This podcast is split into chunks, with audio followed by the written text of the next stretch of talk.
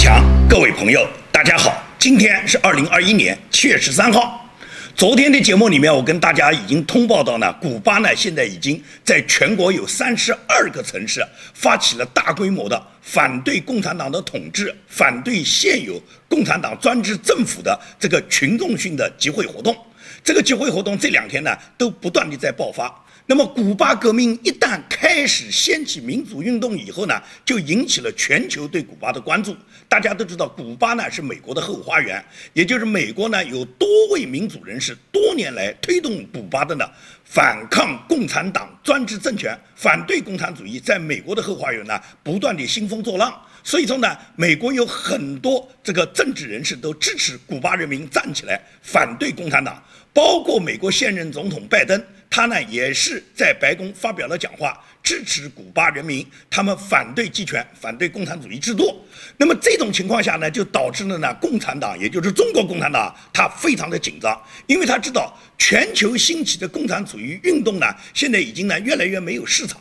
那么，共产党为了维护他的强权，维护他的专制制度呢，他要不断地去拉拢呢共产主义阵营里面的小兄弟。尽管古巴这种国家跟中共呢，他没有太多的利益关系，但是有共同的意识形态啊。所以说，中共呢要保护古巴，要保护古巴共产党，希望古巴共产党能够继续在古巴呢去维持他们的这个专制统治，同时也是跟中共进入一个邪恶的轴心集团嘛，也就是进入中共他所划定的这个邪恶的这个共产主义这个。集群包括朝鲜啦、古巴啦、叙利亚啦，也就是中共就喜欢干这个事，因此中共是积极支持古巴共产党镇压人民群众的。现在这个大外宣呢，就完全是颠倒黑白，因为古巴不断的爆发大量的民众走上街头，不断的抗议行动，很多这个信息在全球广泛传播，中国老百姓也会知道啊。虽然你说中国老百姓有防火墙，但是防火墙外的很多事情还是能通过各种图片呢传到墙内。那么传到墙内大。大量的老百姓认为，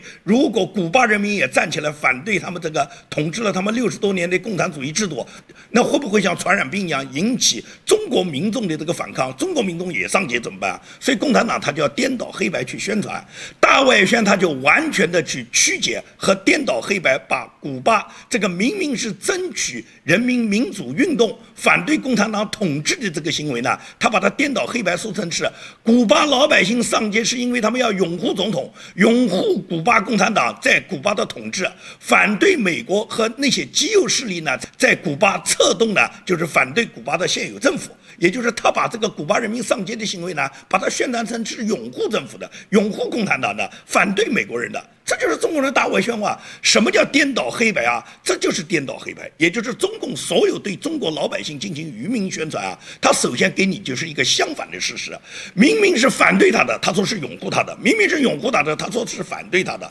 也就是中共就干这个事。因为中共他为什么那么紧张呢？他特别怕古巴的这股风呢会传染到中国去。在我昨天的节目发出以后呢，很多朋友呢对我提到的就说古巴人民已经上街了，中国人民还会太远这句话呢，很多人给予了我呢很多的评论。因为绝大部分人认为中国现在已经是死水一潭，中国的老百姓现在只追求自己眼前的利益。对于底层民众来讲，他们一边被中共收割着韭菜，一边呢高声歌颂着共产党。对于那些有钱有势的人呢，他们要么选择岁月静好，要么选择自己呢诗与远方。那么对于那些富贵阶层、顶级阶层的人呢，他们早就不考虑党国什么利益，党国崩溃也好，党国继续奴役也好，因为他们的资产、他们的儿女呢，早就转移到海外，早就在西方发达国家已经把自己的安乐窝扎好了，他们不在乎中国现在会变成什么样。所以在这种情况下呢，绝大部分人他们认为呢，中国老百姓呢不会上街的。很多人甚至给出一个评论，就说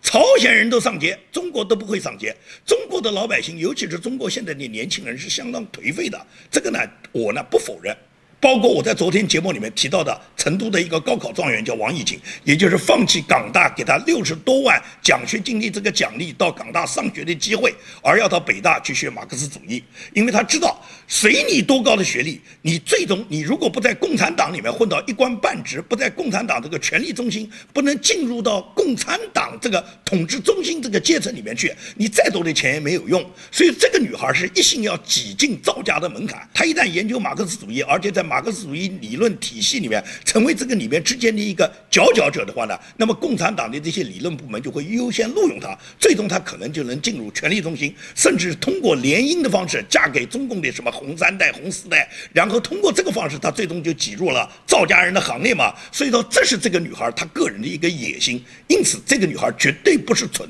而是坏，也就是他非常清楚，跟着共产党走。虽然共产党多么邪恶，但是他在这个邪恶的政权里面分到了他自己个人的利益。他也就是把自己托生于韭菜，最终希望呢，就是挤入镰刀那一份，也就是能够在镰刀里面占到一点机会的话，他情愿来收割你们，而不愿意被收割。这就是中国现在的年轻人，哪怕他学富五车，哪怕他自己现在才艺高大，哪怕他自己现在已经在自己的学业方面已经非常有成效。但是最终他要往权力中心里面挤，这是中国现在年轻人的现状。那么很多不满现状的年轻人，以及在中国大陆完全是活不下去的年轻人，除了现在号召的大量的这个年轻人躺平之外，但是除了躺平，躺平也要有基本生活啊。而且很多有志向的人，光躺平的话，觉得这一辈子就躺平，那肯定不是自己的理想。一个人不可能选择自己总是满足于最低的生活状态，然后就像猪狗一样活的。那些有理想、有志向的人，他还是想去实现他自己愿望的。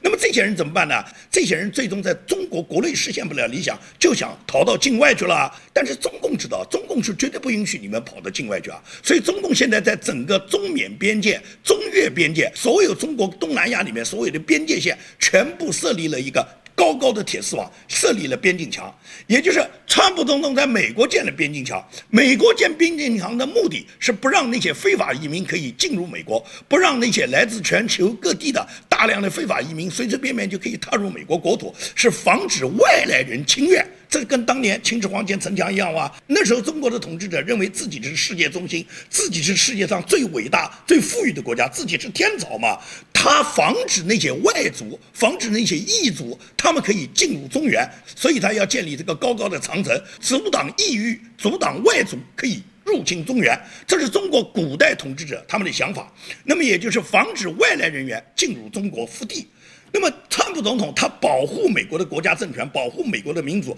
保护美国的这个疆土，他也不允许外来人员在没有得到美国政府批准情况下随随便便进入美国。所以，说川普总统他建了边境墙。而中共建的边境墙是干什么？中共边境墙建的是防止韭菜跑到外面去，他不在乎外国人到中国来，因为中共就欢迎全世界那种最垃圾的人到中国来吧。他现在给非洲给出的政策不就是，任何一个非洲人你到中国来，除了提供你来回的机票，让你平安的飞到中国，进入中国的大学，像山东大学这样可以来读书，而且提供你每年二十万的这个生活费，同时还要给你配三个女学伴，也就是中共是欢迎这些人，欢迎这些人带着艾滋。病进中国的，所以所有的这些非洲人，尤其那些艾滋病病毒携带者、病毒非常严重的人，他们进入中国是如入无人之境。这也就是为什么中国大学里面艾滋病的传染率远远高于妓院，就是中国这个政策导致嘛。所以说，中共是不在乎这些外来人员他们进入中国的，但是中共是绝对防止草民要逃出去的，因为草民逃出去就意味着韭菜跑掉了，韭菜跑掉了，收割谁啊？所以中共呢就在边境架起了高高的边境墙。不允许的这些韭菜跑出去，他们一边封堵国家的边境，不让呢中国的那些有识之士、那些有才华的年轻人，让他们在中国国内他们施展不了才华，也不允许你们出去，你们呢就安安心心在家里面等待党国的宰割，任由党国把你们当做韭菜来收割。同时呢，他们派出他们自己的达官贵人的子弟，他们的红二代、红三代、官二代、官三代呢，把他们渗透到西方去。所以，中共呢是派出了大量的留学生，企图呢到美国、到欧洲去留学的。但是，中共这么几十年来的留学政策，已经在海外呢造成了海外国家对中国来学习自然科学、对学习美国先进高科技文化的这些中国来的留学生呢，已经引起了十倍的警惕。所以说，美国就不断的拒签中国的留学生，不光是。美国拒签，现在加拿大、澳洲、英国、欧盟的很多国家都拒签中国到他们国家学习自然科学的学生。在这种情况下，中国已经有大量的，按照外交部新闻发言人讲，就是有五百个这个学习高科技航天技术和重要的一些物理数学学科的一些。高科技的人才呢，已经被美国拒签了，所以中共呢恼羞成怒，不断地抗议美国，并且组织所有的留学生准备状告美国政府，说是美国政府粗暴干涉了他们留学的这个权利，剥夺了他们到美国留学的权利。拒签了他们的签证。那拒签签证是人家国家的主权啊，人家国家里面有权利决定给谁来还是不给谁来啊。而人家拒签你，你就去状告人家。你们国家不给别人来时候，你们不也是信誓旦旦、众口一词就说？签证是你们国家的主权嘛？你们想拒签谁就拒签谁嘛？耿爽当年不是专门在他的外交部新闻发言人讲话里面明确就说嘛，签证是一国的主权，我们有权决定让谁到中国来，我们也有权决定不允许谁到中国来。这是耿爽当年讲的。现在的外交部新闻发言人汪文斌，他同样是这个话嘛？他说，签证权利就是一个国家的主权，一个国家的外交权利，一个国家是否允许其他国家人进入本国，完全是本国的内政。我们想怎么控制就怎么控制，我们不给你来是我们的权利，我们没有理由，我们不需要你们来。这个汪文斌和耿爽当年都这样信誓旦旦地说过这样的话。那么今天你的留学生不能到人家美国去，你有什么理由要去纵告人家，然后反对人家不允许你去呢？美国凭什么让你们去啊？因为你们去美国，你们不是去学习技术的，你们是去偷技术的。你们到美国就没安好心啊！你是黄鼠狼给鸡拜年啊！所以美国人很清楚，不允许你们来。那么不允许他们来，为什么中共着急了呢？因为中共派出去这些人不是普通的农家子弟啊，不。不是草根子弟啊，绝大部分都是官宦子弟啊！你想想看，在美国如果留学的话，一年费用的话要好几十万人民币啊！中国的普通家庭到哪里去承担一个孩子一年几十万人人民币的留学费用呢？但是达官贵人没问题，共产党的高官那些官二代、富二代他们没问题，他们所有贪来的钱不就是培养他们的儿女吗？他们又又有那么多小老婆，又有那么多私生子，这些人他们不把他们送到海外去吗？所以说呢，共产党他们有的是钱。他们可以把自己的儿女送到西方去享受西方一流的教育，然后呢，顺便呢，在这些国家里面呢，偷窃一些技术带回来以后，所谓报效祖国。实际上，这些人到海外镀了金以后，他们回来有权势的人就准备接班，那些带回来技术的以后，就通过技术贩卖给党国以后挣到钱。这个方面成功的例子呢，有的是。共产党鼓励了很多人。我经常在节目里面讲到的这个隐形斗篷技术被中国的这个留学生盗窃回来的，然后最终这个技术在中国注册了公司，然后就上了。是啊，当时以后光圈钱就圈掉了几十上百亿啊！所以说这么好的好事，共产党能不鼓励他们的这个官二代、官三代都到海外去吗？但是呢，美国现在已经绝对是控制你，不让你来。也就是美国知道中国来的这些人，他们都不安好心的，绝对不会允许你们随随便便踏入美国国境。现在呢，中共就组织这些被拒签的留学生呢，让他们呢开始起诉美国政府。你觉得这个起诉有效吗？你中国人是什么目的？人家看不清吗？中共现在在海外可以讲，不光是这个民间，也就是普通人到海外，因为盗窃人家的先进技术，被人家不断的抓到监狱里面去，不断的对中国的学生学者把他们进行调查以后，然后投到监狱里面，这种事情比比皆是。就是中共这种打着中共外交官或者外交官夫人的身份，在海外也是臭大街的。我昨天的节目里面谈到了这个比利时大使的夫人叫向雪秋，她是一个北京来的老太太，她在韩国几次殴打韩国的营业员，殴打韩国的清洁工，最终她这个比利时大使被他们国家的副首相要求立即回国述职，对向雪秋进行调查。这向雪秋的事情不是孤案啊，也就是中国驻韩国总领事馆里面的其中一个外交官，他本人在韩国。光州这个驾车的时候是醉驾，他醉驾最终是被当地的警察扣罚了。那么警察一测试了他这个身体里面的酒精含量，血液里面的酒精含量，吓了一大跳。因为呢，按照韩国的交通法规定，你的血液里面的酒精含量一旦达到零点零三这个指标呢，就是百分之零点零三这个指标呢，他本人就要暂停你的驾照了。你这个驾照呢，现在就不能再用了。如果你喝酒达到醉酒状态，也就是你的这个血液酒精含量达到百分之零点零八的情况下呢，那就必须要吊销你的驾照。这是呢韩国交通法的规定。而中国的这个外交官，他的酒精含量达到多少？他的酒精含量达到百分之零点一，也就是远远高于零点零八的醉酒的指标。像他这种状况的话，不但是要立即吊销执照，还要上法庭的。因此呢，他本人呢就被当地的检察官控上法庭。而这个领事呢，他以自己是中国的外交官为名呢，要求外交豁免。那么最终法庭依照维也纳领事公约呢，确定这个领事就是中国来的这个外交官不具备豁免权。那当时我们看到就很不懂。啊，为什么向雪秋无故打人，他一个还不是外交官，仅仅是外交官的夫人就可以有刑事豁免权，而这个实际上本人就是外交官的，他本人醉驾，为什么他就不可以有领事豁免权呢？那么原来是适用的这个条例不一样，因为中国的这个领事啊，他本人的职务他只是一个领事馆里面的外交人员，这个外交人员只适用于维也纳领事关系公约。那么维也纳领事关系公约里面就明确确定，一国驻他国的外交人员在非公务期间。所犯下的各种罪行是不受豁免的，也就是他只有在执行公务期间，如果他犯下了罪呢，他是可以豁免；如果不在执行公务期间，像他醉酒驾酒是出去跟他的兄弟们喝酒的嘛，是去玩的嘛，所以完全是非公务行为嘛，在这种情况下，他是不可以得到外交豁免的。那么向雪秋他本人连外交官都不是，他仅仅是外交大使的夫人，他为什么可以打人，可以获得外交豁免？他这个明显是跟公务无关嘛，是非公务行为嘛？为什么向雪秋就可以获得豁免呢？原来向雪秋呢，他本人呢，因为是大使夫人，大使这个级别呢，他就不是适用于维也纳领事关系条约了。大使这个级别适用于的条款是维也纳外交关系条约。维也纳外交关系条约里面就明确规定，大使和大使的夫人以及大使的亲人，他们呢，在任何时候，只要在驻达第三国，他本人担任大使期间，他和他的直系亲属本人是受到外交豁免的。就别说是向雪球去打人，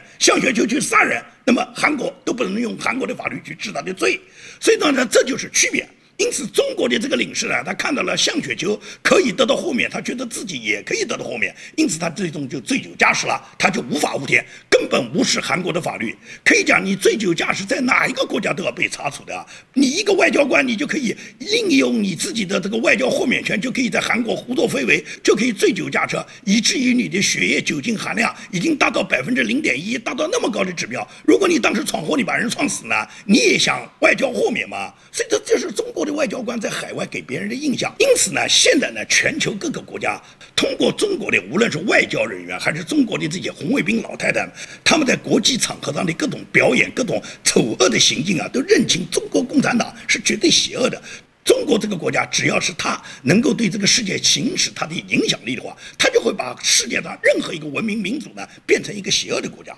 美国之所以现在他这个制度受到考验，那也是中共他意识形态的不断渗透，中共不断的在背后支持黑名贵的结果啊。而黑名贵打砸抢行动现在已经在黑人期间现在不断的蔓延啊。这两天，南非约翰内斯堡已经发生了。大规模的打砸抢烧事件，把当地就是首都很多超市已经抢劫一空。这个抢劫的场面你看都不能看啊！我看到网上很多视频，也就是大量的黑人是小跑步的方式进入各个超市，把这个超市里面倒抢一空。有的呢还把这个超市抢完了以后还放火烧掉。这种打砸抢烧的行为在南非已经不断的蔓延，因此呢，中国大使馆就紧张了，因为现在中国在南非投资的很多商人，他们在南非的产业也很多啊。中国大使馆已经号召。在南非的所有华人的产业一定要关门闭户，否则呢，也就是你的产业百分之百会受到当地的黑人的打砸。南非本来是整个非洲唯一的发达国家，是一个它的经济总量啊，在全球都是有口皆碑的。自从曼德拉统治以后，南非它就是一落千丈，也就是最终南非呢号召呢黑名贵，号召黑人至上驱逐白人，最终南非他们自己管理，就是黑人自己管理以后，把这个国家，把昔日的一个民主发达国家，一个经济发达国家，现在完全变成了非洲最穷的国家。凶杀案、强奸案、抢劫案、放火案，每天都在大量的发那么南非现在能够在约翰内斯堡不断地爆发出大大量的黑人打砸抢烧的事件，跟美国的黑名贵是一模一样。我看到网上有很多照片对比，这个南非在约翰内斯堡燃烧那些警局的照片，和美国明里阿波利斯燃烧警局的照片，以及美国各个大超市被抢劫被燃烧和约翰内斯堡被抢劫被燃烧的照片对比的话，我看简直是一样的。那么为什么这个黑名贵向全球席卷呢？向非洲很多。国家席卷呢，这是跟美国左派，尤其是美国当朝政府，他们纵容和鼓励是分不开的。他们鼓励像弗洛伊德这种曾经五次犯罪的人成为英雄，对这些黑名贵的打砸抢烧事件，拜登不但不谴责，他还单腿下跪。尤其这个副总统哈里斯，哈里斯的这个歪门邪道多了去了。哈里斯提出，美国的这些底层民众，尤其是住在边远郊区的民众，他们投票是不需要验证身份 ID 的。他的理由就是。当地，尤其是偏远地区呢，复印店比较少，复印自己的证件比较困难。其实哈里斯讲的话完全是谎言啊！现代社会生活谁没有手机啊？手机完全可以提供每一个人的身份 ID。美国非常的荒唐哇！你上飞机要 ID，你住旅馆要 ID，你租房要 ID，甚至你到超市里面买酒都要看你的身份 ID。唯独大选投票不要 ID，说是，大选投票因为复印你的 ID，这个复印店比较偏远，比较麻烦。大选那么严肃的事情，哪一个人都老早应该准备好自己的身份证件。没有身份证件，你凭什么去投票？你不是合法公民，你没有投票权利，你凭什么参与选举啊？但是美国的总统、副总统就是助长这种根本没有选举权的人，让他们来选举。这个。他们推行的这个所谓黑名贵，推行美国现在是有种族仇恨、种族歧视了，把所有美国一切问题都解释为是种族歧视，就是什么？就是为了迎合民主党，他们控制大部分非法选民，控制那些在监狱里面放出来的这些罪犯，给他们投票，让他们获得政权。但是这种情况最终他们是作茧自缚的，因为他们不断地提出这个黑人曾经在历史上被奴役，他们不断地在美国拆除大量的历史上先贤的这些雕像。包括南北战争李将军的雕像都被他们拆除了，也就是他们认为历史上贩卖奴隶的这个罪都是白人造成的。现在白人对美国是有罪恶的，也就是美国本身是有罪恶的，因此他们不断的制造仇恨美国的这种情绪，这种情绪就给那些当年在历史上曾经因为贩卖黑奴的国家，人家找到借口了。牙买加这个国家现现在就正式向英国提出要求，英国赔偿几十亿英镑。赔偿几十亿英镑干什么？就是因为你们历史上有过贩毒的行为，因为你们英国当年这个日不落帝国，你们在全球很多国家都有贩毒的行为。现在牙买加这个国家就像英国提出要求什么？要求索赔，也就是你要赔偿我们当年的这个奴隶贩卖款。那么，如果是牙买加这个国家，它这个开头成功了，那所有世界上，尤其是非洲所有国家，个个可以向美国、向英国进行索赔啊，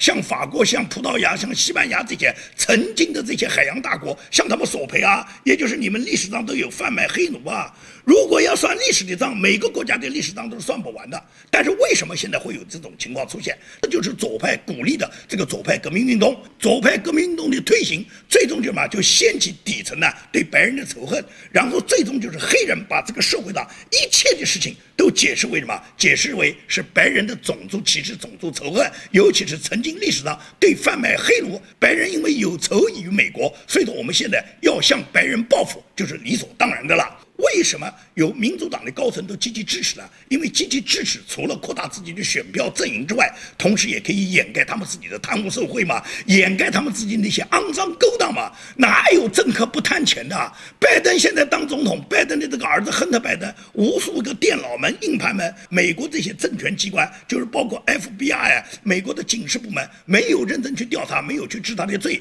现在呢，亨特·拜登反而打着他父亲的名义呢，现在卖画了。亨特·拜登画。画的那个什么狗屁画，但一幅画要卖五十万美元，有人买，而且白宫决定要给他保密，不让任何人知道是谁买的，也就是。拜登的儿子做的这种烂画、这种伪画，一幅画要卖五十万美元。他的老婆弄的假博士也是假的，他自己的总统也是假的。但是拜登就这样，他从头到尾，他全家从儿子到老子到老婆，个个是假的，仍然在美国招摇过市。这就是什么？这就是民主党左派助长了美国现在的对美国制度的颠覆。也就是美国的民主制度现在受到严峻的考验。要不是川普总统他推行麦嘎政策，在美国再次希望制造美国再次强大，希望能够在美国回归美国的传统价值观，希望美国能够重新颁证，能够重新引领全球，美国树立全球霸主的地位。如果没有这些保守派坚持自己信念、坚持自己信仰的人，再继续为美国战斗，美国的未来就跟今天的南非一样，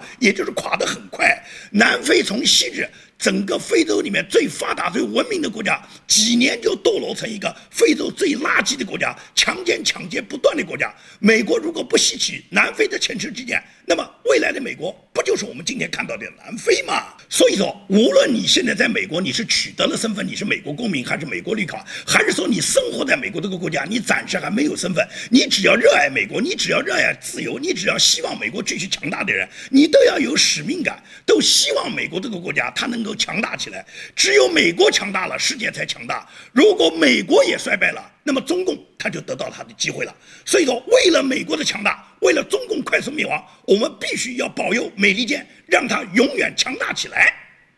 好，今天的节目就做到这里。谢谢大家。